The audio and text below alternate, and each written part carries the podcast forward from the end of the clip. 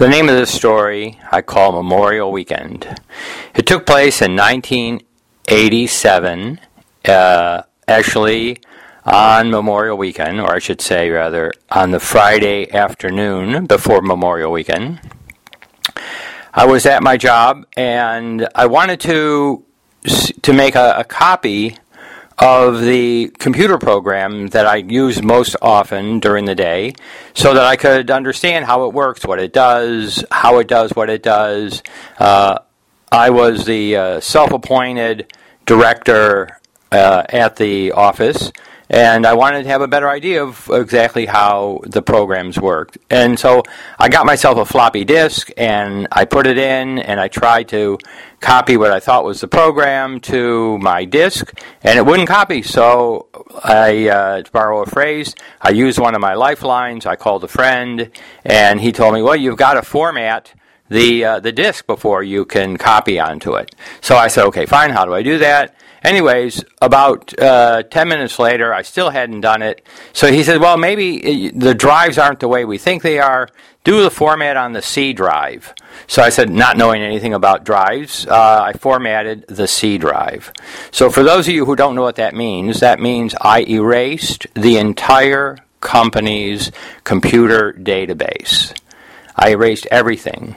All the all the all the everything. It was EMPTY. And I had no idea how to retrieve it. And I looked, and I could tell, you know, it was saying format, format, format, format, format. And I'm saying, gosh, it takes a long time to format this little disk. And it turned out that it was gone 100% gone. And I realized what I had done, and I was in shock. I couldn't believe I had just formatted the company hard drive. And the first thing I did was cried. Then I called my wife, uh, and or my wife to be, and uh, told her what I had done. And we were actually scheduled to go out to the Hamptons that weekend. And I was feeling miserable, really, really miserable, as you might imagine. Anyways, I called the owner of the company and I told him what I had done. And he very wisely said, we'll talk about it on Tuesday.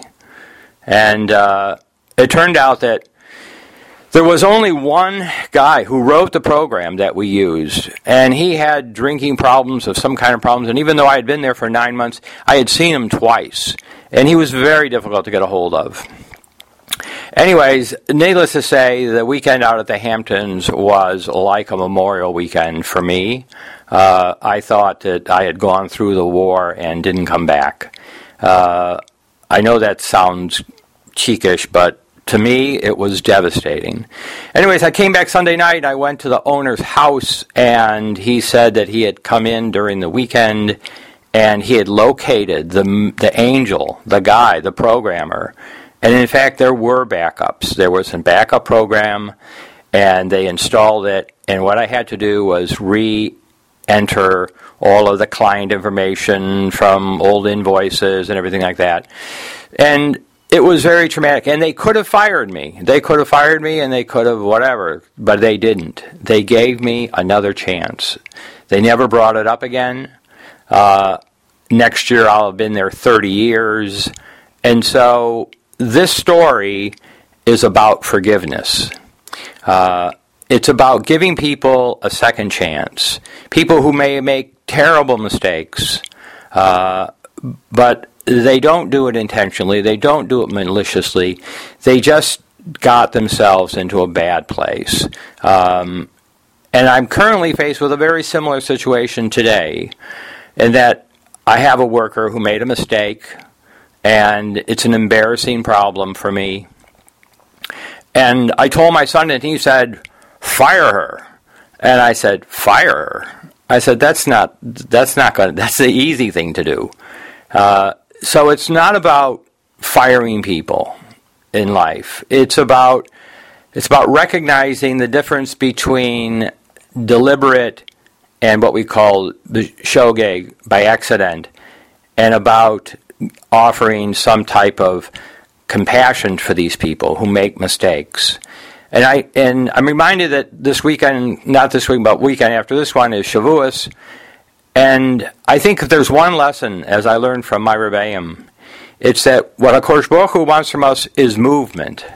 Not to be stagnant, not to hold on to grievances and not to hold on to anger and not hold, to hold on to, you know, whatever it is somebody ever once did or said to us. But he wants movement from us, movement towards goodness, goodness towards a better life, goodness towards a avodas Hashem. Um, that's what I think Hakadosh Baruch Hu wants. Uh, for those who don't understand what that means, that means be a good person, forgive people, and move forward. That's the message. Have a great day. Bye bye.